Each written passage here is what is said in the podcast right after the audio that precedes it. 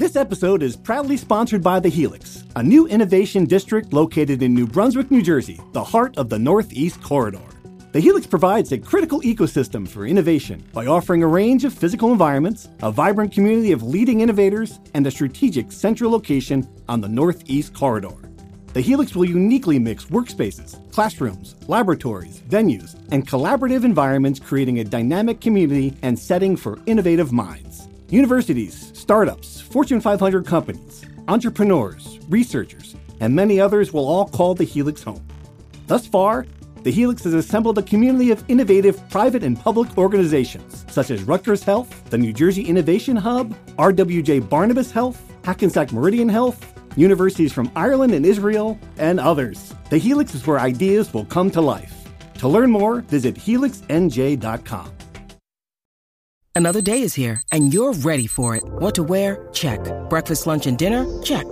Planning for what's next and how to save for it? That's where Bank of America can help. For your financial to-dos, Bank of America has experts ready to help get you closer to your goals. Get started at one of our local financial centers or 24-7 in our mobile banking app.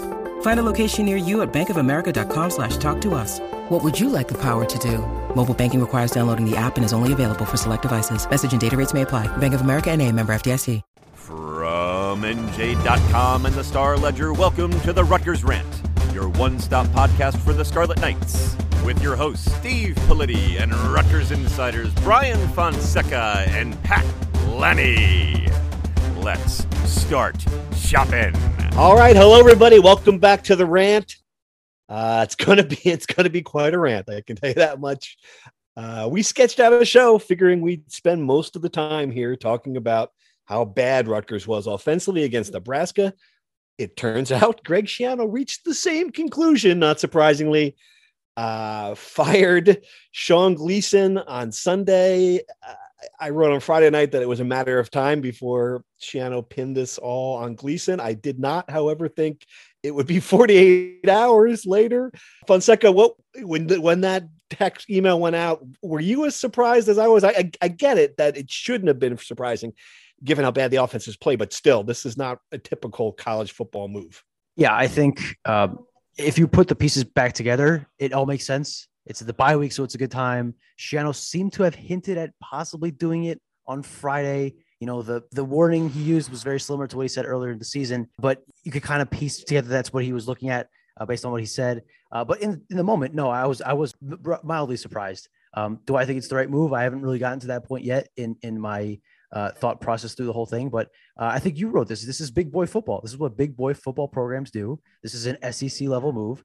And whether it'll result in some SEC level results, I, am not too sure yet. But uh, I think he felt like he had to do it. Uh, had to show some people that he's still, you know, paying attention. I guess because the offense was really that bad. And uh, I guess we'll see where it goes with uh, Nunzio Part Two. Yeah, that's going to be really interesting. I, and I guess we're, we're going to discover pretty quick, Pat, eh, how how much of this was actually Gleeson's fault. And again, like it, you know, we don't let them make excuses because, I guess we mentioned big time college football, but there was an excuse. I mean, like you have you have one quarterback who has, has a broken hand, uh, one quarterback who has a bad leg, bad wheel. You know, you're left with your third string quarterback who's clearly, you know, hey, I don't want to pile on the kid, but not not playing at a Big Ten level. I mean, what are your thoughts? How much of this do you pin on Sean Gleeson? I think you're exactly right. I have a hard time pinning this all on Gleeson because how many teams would be successful with their third string quarterback? I, that's something I keep coming back to. Maybe the Ohio States or Alabamas of the world where their third string is as good as everybody else, but Rutgers is clearly not in a position where, you know, Evan Simon is going to be making plays that are game changers. So I feel like it was bad timing for Gleeson but you also just saw just so much create all the creativity was gone yeah. everything was falling apart and it, it was just time but I, I do feel I do feel like the chips were stacked against them in a little bit eh, from the injury standpoint. Yeah, and it's interesting. I wonder, you know, how much of that game just was the had to be the final straw, and and it, it was, you know, the first half only 13 points. You had it in your film review. Fonseca should have been 24, but just beyond that, it's just you just got the sense the frustration of watching first of all the refusal the refusal to let Sam Brown win this game for you when you, knew you weren't going to have a good passing day. Nebraska's terrible defensively. You know, it's just the personnel stuff is enough to make you, you know, rip your hair out. And then the real, the real thing there, having having Evan Simon drop back and, and throw that pass uh, uh, you know, on second and long in a situation where you're looking, okay, if we punt here, we've got the best punter in the nation. If we punt here and pin them back, I guess if you lose to Nebraska, if they drive 75 yards, it's different when they drive 25 yards, right? Do you think this final game, Fonseca was? I mean, he just he just couldn't deal with it anymore after that. I, I, he said it wasn't right. He said it was an accumulation of things, but I have to think that watching your team get the ball back at the nine yard line and kick a field goal because you gained two yards on three plays. The first yeah. play, which is a handoff to Johnny Langan as a running back. I mean, that I, I can't imagine watching that and and not thinking, what the hell are we doing? Uh, that's the biggest right. wasted thing. I think that that one drive was an omen of things to come. Um, that was my biggest issue. I, I would have liked to seen Sam Brown get the ball more, sure, but I, I mean, it, it I just you can't you have to feed the kid the ball there when he's carrying four yards. He's getting four yards to carry. You got to give him the ball. Yeah. I do think that the fact that they did this against one of the worst off defenses in the country, in the country. This, I, I, I get it. Mickey Joseph is different than Scott Frost. Maybe they're playing a little harder for him than they did Scott Frost. But the Rutgers marched down the field on that first drive. I do think that Schiano repeatedly mentioning complementary football, complementary football, complementary football in his press conference Yeah. So here's what it means. It means the defense played really, really, really well against Nebraska. Right. They gave up 13 points and they couldn't beat them because the offense wasn't good enough. The offense wasn't complementing the defense. The offense couldn't score enough points to win in a game that the defense played lights out. So that's that's what he meant. All right. So now we get Nunzio 2.0. It's like I wrote my column that Nunzio's office is just a is just a glass case that they can break in case of an emergency. Obviously, he was the guy who replaced Chris Ash as interim coach and offensive coordinator then. Different situations. Certainly, in a lot of ways, this is a much more stable environment than it was then, to put it uh, mildly. You know, he has a chance to win this game, to win this job. Uh, you know, that's what Schiano said. Uh, he doesn't have to re- he doesn't have to build an offense around Johnny Langan. I don't think that's what's going to happen. I mean, Pat, you, you know him better than anybody, better than us. You, you, you covered him and when he was a high school coach. I mean, what you know, what do you think we can expect from Nunzio as offensive coordinator for six six games this year? I think what Greg said about Nunzio is absolutely right. That he's uh, he's creative. He has done a great job developing quarterbacks. I mean, you can go through his list of his resume of high school quarterbacks, starting at Don Bosco with Mike Teel being the first. Tanner McEvoy was one of his better ones at Bergen Catholic. Jarrett Guarantano, like Schiano said, he has put some guys in the NFL, but Nunzio is a guy that adapts. And I think that's the best thing. I go back to the season where Bergen Catholic had Guarantano, who was the best quarterback in New Jersey at the time, and he broke his wrist. So he put in a five foot eight quarterback who was their wide receiver to just kind of run and gun and do whatever he could to win games. Corey Garn was his name. I don't know how I remember that. That was like 2014. But um, yeah, is very able to adapt. And then after that Corey Garn thing, the year the year later, it turned over to a, a young sophomore named Johnny Langan. And once again, Bergen Catholic's offense adapted again to bring to, to make Johnny Langan the most effective quarterback he could be as a runner and you know still be an effective passer as well. So I think adaptability is what Schiano's looking for from Nunzio. And at this point, I don't, I, I am pretty certain that Nunzio understands where the strengths of this team is. Right. We have a good running game. It doesn't have to be this big spread and move people around and all these things. So I think Nunzio is just going to get back to the basics and, and do what do what's best you know, it's funny. And the one, the, the, other, so many about, so many things about this surprised me. Another thing that really surprised me, and it shouldn't have, but it did surprise me, is when Greg Schiano said that this was a about winning games this year. Which I, so of course, when you think about it, yeah, duh, he, he's got to win games. But in some ways, that mission could go against what is the what I think is now the purpose of this year is to get a quarterback ready for beyond 2022. So it's like, am I wrong in thinking that? I mean, is Gavin Wimsatt both the best thing idea to win now? Certainly don't think he is. And will try, will Nunzio trying to win now uh, get us to a point where we get to the year we still don't know if he's the guy? Uh, that's the conundrum they're facing, right? We don't know who will be healthy for Indiana and moving forward, right? But I, I kind of played this through my post this morning. Let's say they're all healthy. If you want to win now, you play Noah Vedral. If you want to win in the future and develop your quarterback, you play Gavin Wimsatt Those are obviously two conflicting issues. And you could do, I guess, what they were planning to do entering the season and mixing and matching quarterbacks, playing Wimsatt sometimes, playing Vedral other times, but you don't really gain anything on either way. You're risking, you're, losing an edge in winning and you're stunting his development. So I think they got to go all in on one philosophy, in my opinion. To me, I think the easy choice is playing Gavin Wimsatt. Ride with Gavin Wimsatt, ride him through his mistakes, because the, the path to a bowl game is closed. You lose to Nebraska, you're not going to make a bowl game. It's just not going to happen. So, in, in my view, you play Wimsatt, let him learn, give him the reps, get him the experience. Again, assuming he gets back and healthy, because we don't, we, we never know when, when these things are going to work, how long he's going to be out.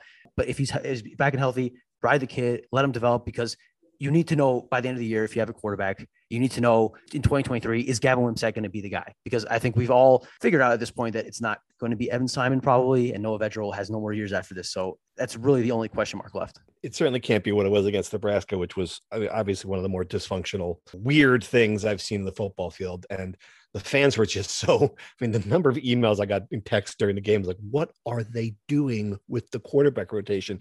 I mean it was sort of inexplicable if you didn't know. And a lot of people didn't know what was wrong with noah Vedral. he couldn't grip he could grip the football sometimes but he didn't have the stamina and his hand got tired. So they would put in evan simon and it, and then they bring back Vedral, and then Vedral could throw a pass. And then he threw some couple passes so you could tell something was wrong. It was just like I mean, uh, you know, we don't have to really relive this game. I don't think fans want to relive it, but it was one of the one of the worst losses I've seen in that stadium. And I get it. I've seen some lopsided ones where Rutgers was just not competitive, but it's been a long time since I've seen a, a game where I thought, all right, well, Rutgers is the better team here, and they're blowing this. I mean, that was just something that can't happen again. I don't know what my point here is, but either of you want to elaborate, please have at it. I'll just elaborate on Brian's point a little bit. You can do both. You can develop a Wimsatt and still try to be competitive. I, I don't think you're necessarily taking a huge step back by playing Gavin Wimsatt over Vedral. Or, or, I think that that was just one thing to elaborate on. You can develop yeah. him and still try to be competitive because the the the gap between Vedral and Wimsatt isn't that great, right? It's not like you're putting out this superstar over over a rookie. So I think you can do both. That's a great point, uh, and they're going to have to do both. All right, let's dive into true or false. I have uh, some good topics for you here. Let's go. All right, true or false? Sean Gleeson is the fall guy for Greg Schiano's failures. Wow. Woof. Fonseca, wow. true or false? Wow. Jesus Christ, throwing a fastball right down the. Oh my Grief. God. Uh, if only the Mets had a fastball like that last night. Boom. Oh baby. Wow. Uh, yeah, I. Uh, I'll go. I'll go false, though. I can see what how one could argue that. Pat. Wow. I, I think Gleeson wrote his own script, so I'm gonna say false. I guess right. Yeah, I, it, I'm gonna I'm gonna go false too. I think there are a lot of things that Sean Gleeson did wrong here. All right, true or false? Greg Schiano was right. Rutgers can win several more games this season. Fonseca, you know the schedule. What do you think? I mean, they can, right? Uh, will they? No. So I will go with. Uh, I think the max the games they could win of the last six is two. So I, yeah. whatever that means, I guess false. Okay, Pat. They can win some games just based on defense and special teams alone. Yeah, against Indiana being one of them, maybe. Right. Okay, so that's a true. Yeah, I guess when you put it that way, you've talked me into it. I get, uh, but I, I do agree with that. If you put the over under on one and a half, uh, I would take the over. But if it was anything more than that, I'm not sure I would. True or false? Rutgers should go back to a pro style offense that it had success with in Schiano 1.0. Fonseca, are we running the wrong offense here? Not that I really, not that I really know what it is anymore, but are we running the wrong offense here? I, I don't think it's uh scheme that's exactly the biggest impediment. I think talent is. I'll go false. Okay, Pat. I'm going to go true because when you want to run this spread up tempo offense, you need to have great receivers, you know, a lot of speed, and I don't think Rutgers has any of that. Uh, so I think you do go back to a pro style offense where you can mash the ball and play complementary football on defense. Hmm, all right, that's a good one. Uh, I agree with I agree with Fonseca though that it, it's certainly not a system thing, so I'll go false. All right, true or false? If Gavin Wimsatt is healthy, he should start the rest of the way. Fonseca, you should play you every possible snap that's available. True. Bad. True. I'm going to go false. And this is because uh, this oh, is going to say no, no, no, no. Wait, wait, wait, wait, wait, wait. I think I think you give Noah Vedral the start against Indiana and say this is your game. I mean, he's earned it. He's played the entire way. If his hand, uh, I'll take the uh, caveat. If his hand is good enough that he's not in the position where you know he can actually throw. Uh, look, he, he, he was really good in the first quarter. I don't know. They're still trying to win games. They could beat Indiana. I'm going to give him that start. After that, it's all the kid. What if he wins? All right, true. No, you disagree? Go ahead. Tell me. No, I'm saying, what me. if, what, what if he wins that game? if he wins that game, what do you got next? Minnesota. Minnesota. Uh, maybe give another start. Yeah, I don't know. It's, We're, we're, we're already we're already thinking too far ahead here with the Rutgers win. So, uh, Yeah. g- give me the next one. True or false? Poor officiating is the real reason Rutgers lost to Nebraska. Because based on my inbox, clearly it was a bigger factor than we wrote about. What do you think? Uh, true or false? What's like False. Pat? false. But I did Yeah, notice I- a lot of Twitter action that uh, from from respectable people that this is the same crew that also blew it the week before in whatever uh, the Iowa game was. I Iowa, guess if we were to rank it, you watch it again, Brian. I guess if we could rank, we ranked it. Uh, the defensive holding penalty. Think that was a, thought that was a phantom call. The holding call uh, that negated Brown's run. I I thought it was a hold. I don't know, and I thought the fifth you were going to get flagged for that 15 yarder at the end just about every time. So Yeah, the, the, the Kessawn Abraham penalty was a penalty. I mean, the, the guy was out of bounds when he dragged him, it, like, threw him to the ground. The hold on the Iron Brown touchdown from Alamo was a hold. I can see why people are upset about the offensive pass interference on Sean Ryan on that big play. It, it- there was contact. He pushed them off a slight bit, but not any more contact than in any other Yeah. normal interaction between a defensive back and a wide receiver. I don't think that that penalty is the reason they lost the game, though. To, to scapegoat the referees for, I mean, Rutgers should have scored more than 13 points on offense. all right, final the final one. True or false? The Rutgers sellout was totally legitimate, and we should stop being such stick in the mud. True or false? False. One second. Uh, you weren't there. I can let- I can let you off the hook unless you want to just Yeah. answer anyway. No, you go, you go. I, I only saw your pictures. false. Man, I got a little bit of mini rant here because this happens like every week. You know, they announce it could be a big crowd. You know, we take a photo because it's a big, and I you don't fans don't realize how the stadium looks at kickoff is a big deal for Rutgers because they want to do videos. They had a drone ready for this game to do a cool thing with the lights lit up and everything when the team ran out. I mean, for social media, that's kind of the thing. And it again, and so you take a picture and there's all right, there's 20,000 empty seats. Immediately, somebody will take a picture midway through the second quarter and send it to me. It's like, well, how do you like it now? And my response to that is like, all right, so there is like a- there's like a 10 minute window where we can judge the crowd because by the third quarter, everyone has left the stadium. It doesn't matter what the score is, people have already left. It's like the only people who were in the building from start to finish were Nebraska fans. All right, there, there's my there's my legitimate rant on that one.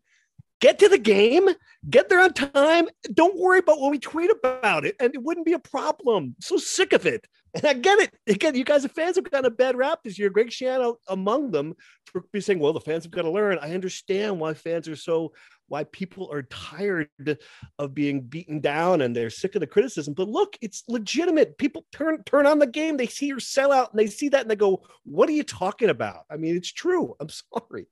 Second consecutive sellout, Steve. Second consecutive sellout. They do it to themselves. You call it, you call it a sellout, and then you leave yourself open to these these these photos. I mean, you, you either don't call it a sellout or live with the consequences. Essentially, That's The upper That's deck it. is That's a third full throughout the entire game. Uh, absolutely. the student section is great. The rest of it filled in, but I mean, yeah, no one said maybe it's too windy up there. No one sits up there. I- don't know. But if, if 50, I am extremely, be extremely surprised if there were 53,000 people in the building. And I get that that's not what a sellout is. But if there's anything, if they more than 40,000, we'll have to see what this turn, turnstile count is. But It was pretty telling on TV too because they showed the same clip of the student section like 30 or 40 times. it's just cascading down the student section, which was awesome. But it was like, yeah, of course, this is what they're going to show because half the Right. stadium is empty. And you could see it when you you kick the field goal or whatever in the opposite end zone. Yeah, no, it's it's not a, it's not a great look. All right, any of the other, other things we have to we've kind of talked about most of these are right already. I guess the the more game thing. I mean, you can make a point that that Michigan State is a winnable game now. That's a program that's having some buyer's remorse with the head coach. Uh, Maryland is they're just more talented, but it, again, you're right about this defense. It will keep them in these games. Is there an upset on the schedule if the offense gets gets Penn State an upsettable game win? Minnesota upsettable? It's on the road. Yes. I don't know. I- Minnesota, maybe.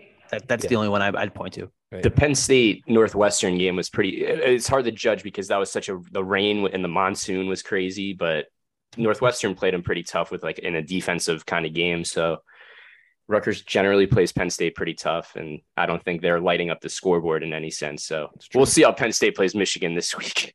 Right. Yeah, that could that, there could be an element of uh, the, the the season on the line for that team. All right, insider questions. As always, we had a bunch. We had, I think we had a, close to 100 questions from our insiders. People uh, have opinions on what's going on, and you know what we did? I don't know if you noticed this. We, of course, you noticed this. We started a Twitter account. Did you see that? We, have Ru- Rutgers Rant has a Twitter account, so I asked people for questions on the Rutgers Rant Twitter.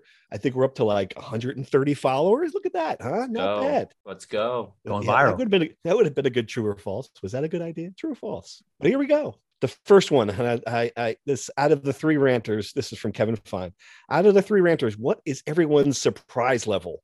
One being I knew it was good, I knew it was happening last week, and ten being I was just leaving to go apple picking, which is very funny. uh, I want to put myself at a seven. Where do you guys go for the surprises? I was pretty surprised. I, I would say seven Seven. because of what he said two weeks prior that this guy is the perfect guy for the job, And He and did. I we couldn't should have more that, actually. confidence in him. Second, where are you on the surprise level? Experience the Heldrich Hotel, a luxury hotel that's perfect for both the business and leisure traveler. Ideally located within minutes of Rutgers University, the Heldrich is convenient to all the action and activities at SHI Stadium, Jersey Mike's Arena, and the Rutgers University campus. The moment you walk through the doors of the Heldrich Hotel and Conference Center, you know you're someplace different. A place with an independent spirit and a boutique vibe. A place where you can immerse yourself in your meeting or event as easily as you can the local culture. Located in the heart of the city, the Heldrich lets you experience all that New Brunswick has to offer. Whether you're coming to New Brunswick for a fun weekend with friends, in town for a Scarlet Knights game, or attending a business meeting, book your accommodations today at theheldrich.com. I'd say roughly six or seven. If it gives you uh, in any indication, there was a beer garden event in New Brunswick about a block away from my apartment, and I was about a beer and a half in when uh, I saw the text. So Oh Uh, man. right. Uh, next question: Is Greg Schiano on the hot seat, or maybe should he be? Wow, this is fire, fire and brimstone. The answer, of course, is no to both. I think to both, certainly to both. He's not on the hot seat. It would take. I mean, I can't. We I can't even imagine at what point we would get to Greg Schiano on the hot seat. I, I don't. We're not. We're not any. We're not even in the. We're not even in the same time zone Universe. as that. Yeah, it's Yeah. just not. It have to be just a complete disaster. And you know, it just again, we talk about the SECization of this uh, with what look at Wisconsin did, for example. You know, moving on from a very successful coach quickly.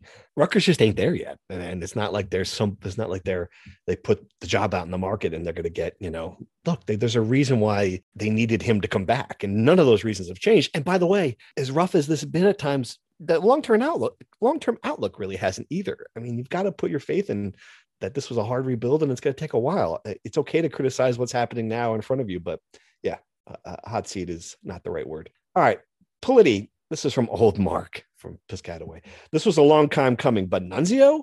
We had many other offensive coaches. Why nunzio? Isn't he the guy who had langan finish the rest of the season after ash was fired? Perhaps i'm wrong but were none of the other offensive co- co- coaches in a position that they could have taken over.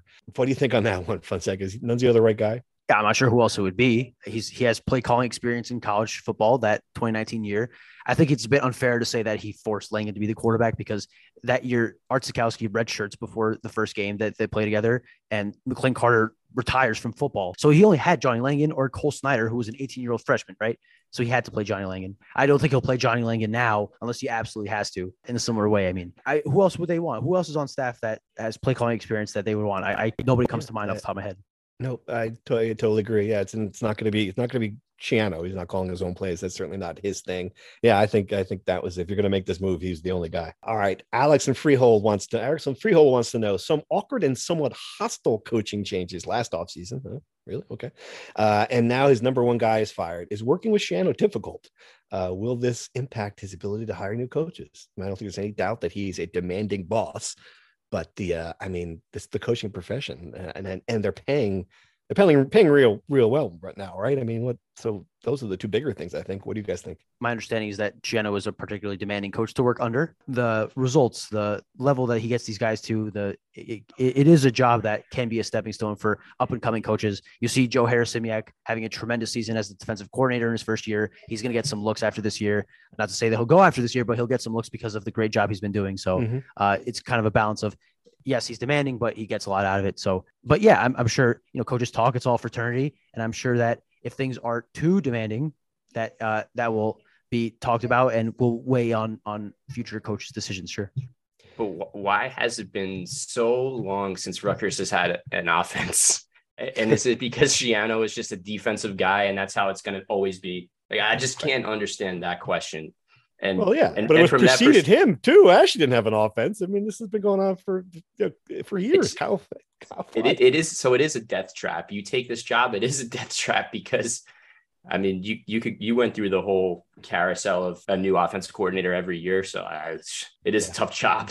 and you thought then we and really I thought they had solved it with with Gleeson, and clearly that did not happen. All right, so along those lines, two part question: What would nuns? Let's just call them nuns. What would nuns have to do to become a legitimate option for 2023? And way too early, but are there any good OC candidates out there? All right, take the first one, Pat. What do you think? What, would you have to see to say, all right, there's the guy? I was going to say Matt Rhule just got fired. He would be a tremendous Can you imagine that? Who- who Whoa, imagine that? baby. that would be about a you know five million dollar payday. But uh, Yeah, what would happen. Nunzio have to do?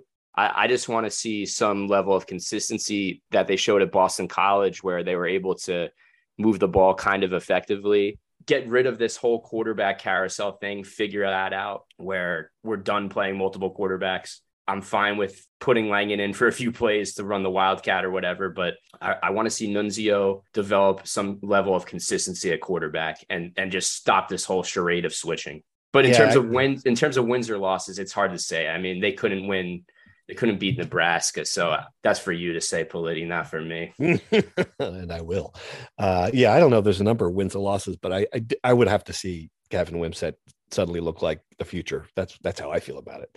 Yeah, Um, I agree. I'd like to see some yeah. development out of Wimsatt. I'd like to see some better statistics. I'm not saying they should be a top, you know, half in the country offense, but getting out of the 120s would be nice in most categories. And offensive coordinator candidate, I think I think Phil Longo, uh, North Carolina OC, is like is the home run hire everyone's looking at. I don't know how likely that is, given that he's already making 950,000 and he's at a place that's five and one and ranked and, and heading in a good direction and recruiting well. And he has Yeah, a five star quarterback. Yeah, I mean, you know, Politi, you watch all their games. You you obviously follow the Tar Heels, so he he seems like a very I would put that as uh, uh, considering all those factors unlikely. And then Mark Whipple is a former Pitt offensive coordinator now at Nebraska. Rutgers got to look at him uh, on Friday night. I guess it depends on if Mickey Joseph stays at Nebraska and he chooses to keep Whipple, but that that is an option as well. But I think we'll see kind of things unfold in the weeks coming here. I'm not sure that there's a clear cut guy at this point.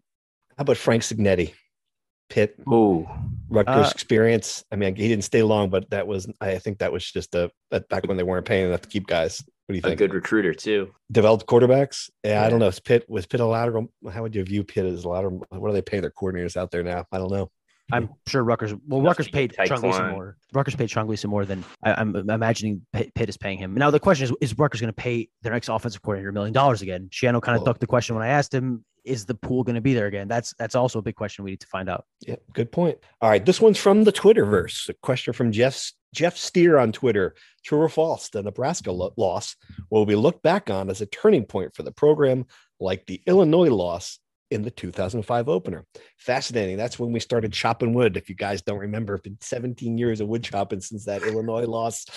My sense is it's a it's a bit different. That team was was ready to take the next step and and just and just lost a bad game. Um, I don't think this team is quite on that level. What do you think, Pat? Am I am I wrong here? Is this a turning point game? If you start winning, then yeah. Yeah, I guess you're like but uh. I, I don't think it is. I don't think they have the like the gusto to kind of turn it around like that. So All right, this is good. Here, good. I like this one. Perhaps off topic, a little off topic, but can Fonseca walk through how he votes for the AP poll? like the well, I get it. Can you walk through why you do it? No. Uh, curious to see what the thought process is for his rankings and what the logistics are. Like, when are they due by? How do you even submit them? That's a good question.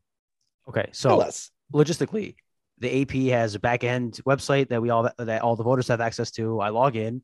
They're due at 11 a.m. on Sunday, which is nowhere near enough time to do any real comprehensive look through the entire college football landscape. Because most Saturdays I spend the entire day uh, watching the Rutgers game, covering the Rutgers game, writing about the Rutgers game, and then doing coverage for the following day. So by the time I wrap around to find out what happened the rest of the day, it's 10 o'clock. I can't rewatch all the games, obviously. So I just look at, you know, results. I look at who played who, who I compare, you know, strength of schedule, compare wins and losses, and kind of just figure out from there, see what the the consensus is and kind of where I differ and things like that. Yeah, it's a fun little exercise that keeps me paying attention to the grander scheme of college football. And uh, to this topic, Rutgers is now with Illinois becoming number 24 last this week. Rutgers now has the longest drought of Power Five teams without entering the AP poll. Rutgers has not oh, been ranked wow. since uh, November of 2012. So almost really? 10 years. Yes. Goodness gracious. They're going to reach 10, 10 years, uh, uh, barring an unbelievable month ahead, which I don't think any of us foresee. So I guess what's the over under on when they will get ranked? Is there, when, when do you guys think it's going to happen? I, I, can't imagine it'll happen within the next year or two. What do, what do you guys think?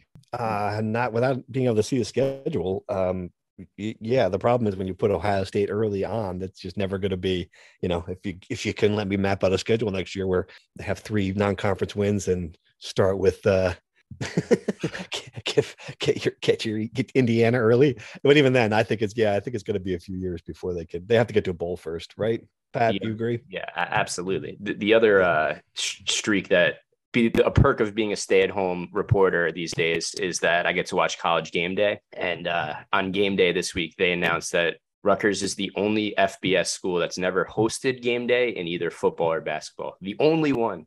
That's that, that that's it's an incredible power five, like power five. Wow. Holy, oh my goodness.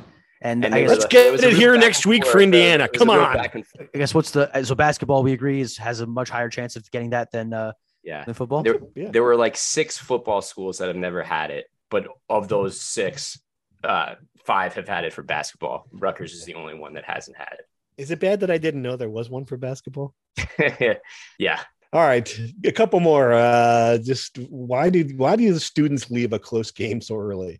Do all the keg parties end that early? Brandon from Branchburg wants to know. As two former students, I mean, it just seems like everyone leaves early. It's like a one point game. I'm just I was amazed by that. I guess that I, you know even Iowa was at one point was a was a two possession game. And everyone's they, there's just what's the problem? It's just no excitement, right? Like there's just no well, excitement on the if you're not going to watch the end. I, what do you? What, what would you rather do, they, Steve? Watch. What would I rather do? What, what would you rather watch? That that offense play another 30 minutes, or get to College Ave in time to go out, have some beers, see some people that you want to see, and hang out. I think. Look, listen. If I wasn't paid to be at that game, I'm not sure I would have stayed the whole time either. Uh, I'm 50 years old. I just want to go home, sit in the dark room, and crossword puzzle. I don't want to go anywhere. But I see your point. Yes, I guess I guess that makes a difference if you've, got someplace to go. But still, I mean, it's just yeah. And I was it really to the point, and this is funny. Like you laugh, like so during the blackout, Nebraska fans were wearing red, so you could see them at the beginning of the game. They were all the Nebraska fans were there, and then at the end of the game, and this is a fan again. This is a fan base that absolutely should have given up. I mean, the team stinks. They fired the coach. You're traveling all the way to New Jersey. You could have get a refund on your airline, go someplace tropical. I don't know. So that, and, and at the end of the game, on this. at the end of the game, everyone's walking out, and the only people left are Nebraska fans chanting "Go Big Red, Go Big Red." Something Else. It's yeah. a tough. It was a tough scene at the end of that game for for Rutgers for sure. Not a great, not as bad as the time when um the Michigan the the Rutgers band was playing the Michigan fight song at the end of the 78 nothing loss. that was tough. That was a tough one. All right. Uh, one final one I'm going to put in here because someone wants to know. It's time to bring out our secret good luck charm to turn this thing around. Where is Sarge? Stick him on the sideline and Rutgers Nation will rally. I didn't realize that people thought Sarge is a good luck charm. I mean, my God, that guy has been practically a, a the black cloud. Wow. All right. We can try that. Stick them on the sideline. What do you think? Listen, nothing else is working, so might, might as well. I could imagine if Schiano's standing there at the sideline getting ready for the game and he looks over and sees Sarge be the, uh, the end of him. Brian, what was the great media scrum early on? Maybe it was training camp. Someone as oh, one of the reporters asked, Hey, I just got a text from Sarge. He wants to know who's going to be the starting quarterback. And Schiano says, tell Sarge to get back to some hospital or something. Yes, exactly. That was exactly that was Tom Canavan at the end of our Wednesday lightning session. Try to throw in an extra question, say, "Hey, I just got a text from Sarge," and Schiano had the uh, quick one-liner. Beautiful. We miss you, Sarge. All right, let's move on. Thanks for all the great questions. I'm sorry we couldn't possibly get to them all, but it was it was fun. All right, uh, we don't have any predictions. Obviously, we didn't have a game. It didn't. Uh, we have we don't have a game to predict. We'll do Indiana next week. But Fonseca did correctly take the points or let, with Rutgers, so you won that pick. Congratulations! Right. Thank you. Nice job. So now you're in first place. We're chasing you. So I'll let you go first. In the midseason prediction, we have six games left. Very simply, how many games will this team win? What do you think? I will stick to my preseason win total. I believe I had four. I No, think they did. beat You had Indiana. three. You, have, I- you thought you had three. You had Now? I don't know. Now I'm confused. Well, in any event, I will go with one more win. I think they beat Indiana, and I think they go over the rest of the way. Pat? I'm going two with one upset. And they Yeah. beat Indiana and they upset Penn State. Greek God, really? Wow, that would be that would save. There you go. That would save the season, right? That would save the season. So Absolutely, a- absolutely. It's been good- building. It's been building. It's a good one. All right. Uh, you know, I'm going to go one as well, and I don't even know if it's Indiana. There's so many uncertainties this year, but uh, you know, uh, it's I'm I'm stuck in. Stuck with one. It would also get me to four wins this year, uh, which is what I thought it would be when we went into it. I didn't think it would look like this. All right. Other thoughts? What else do we got? Field hockey with a big win. Am I inventing that? I just say that every week, whether or not they've actually, whether or not I've actually looked it up. But I think they had a big win. Yes, they beat Northwestern, who's. I believe ranked Number ranked three. Number three, yes, Oh, there you go. And this is the same Northwestern team they upset, I believe, in the Big Ten tournament last year before winning Correct. that title. So uh, Rutgers should play Northwestern every week, if you ask me. And that's all I have for Olympic sports. But men's basketball media day starts tomorrow. That's right. Uh, the season is vastly quickly approaching. Uh, our our few, we, listeners probably do not realize this, but you were sitting in the lobby of a Fairfield Inn recording this in Minneapolis. So what is what do we expect from Big Ten Media? What are the big storylines at Big Ten Media Day? Yes, I am in a Fairfield Marriott lobby. The uh, the people here were very nice enough to turn down the radio so I can uh, speak uh, into my microphone. You get to listen to the Rutgers rant without subscribing, so good for them. I am looking forward to talking to Caleb McConnell about why he decided to come back and what he worked on uh, over the summer. He spent a lot of time Mhm. back home in Jacksonville working on his offensive game, just getting into the nitty gritty with him on that. Uh, I'm interested in talking to people about what they think about Cliff Omoruyi. How good can he be? I think everyone thinks he'll have a big year. You- made the first team All Big Ten uh, preseason predictions in in the unofficial poll. I voted for him first team. Uh, I, I I honestly don't know how he wasn't a unanimous first team pick. I think he can have a big year. I'm I'm gonna see. I'm curious to see what other people think expect out of him. And uh, I mean, the, the big league wide thing is that no one really knows who's the favorite. There's no like bona fide certified favorite to win the league. Everyone's kind of picking Indiana because they bring back the most dudes. Uh, but who knows whether Indiana will finally put together an, an actual good season. So yeah, just a lot of exciting things heading into the, the hardwood starting in less than a month. We're less than a month away from basketball, fellas. Can you feel the excitement in the air? Yes, I can. I can. Can, you can you feel the excitement, Brian? You- I am buzzing. I yeah, am, I uh, could tell. All right, let's uh let's log off on that happy note. Uh, thanks everyone for listening. Thanks to Devco as always. Uh, we've got uh, a big big show coming up next week uh, before the Indiana game, and we'll talk some more football. Hopefully, we'll meet with Nunzio Campanile before then. So, signing off. Thanks again. Thank you for listening to the Rutgers Rant. To participate in the conversation and receive live updates about the Scarlet Knights directly to your phone, sign up at nj.com slash insider.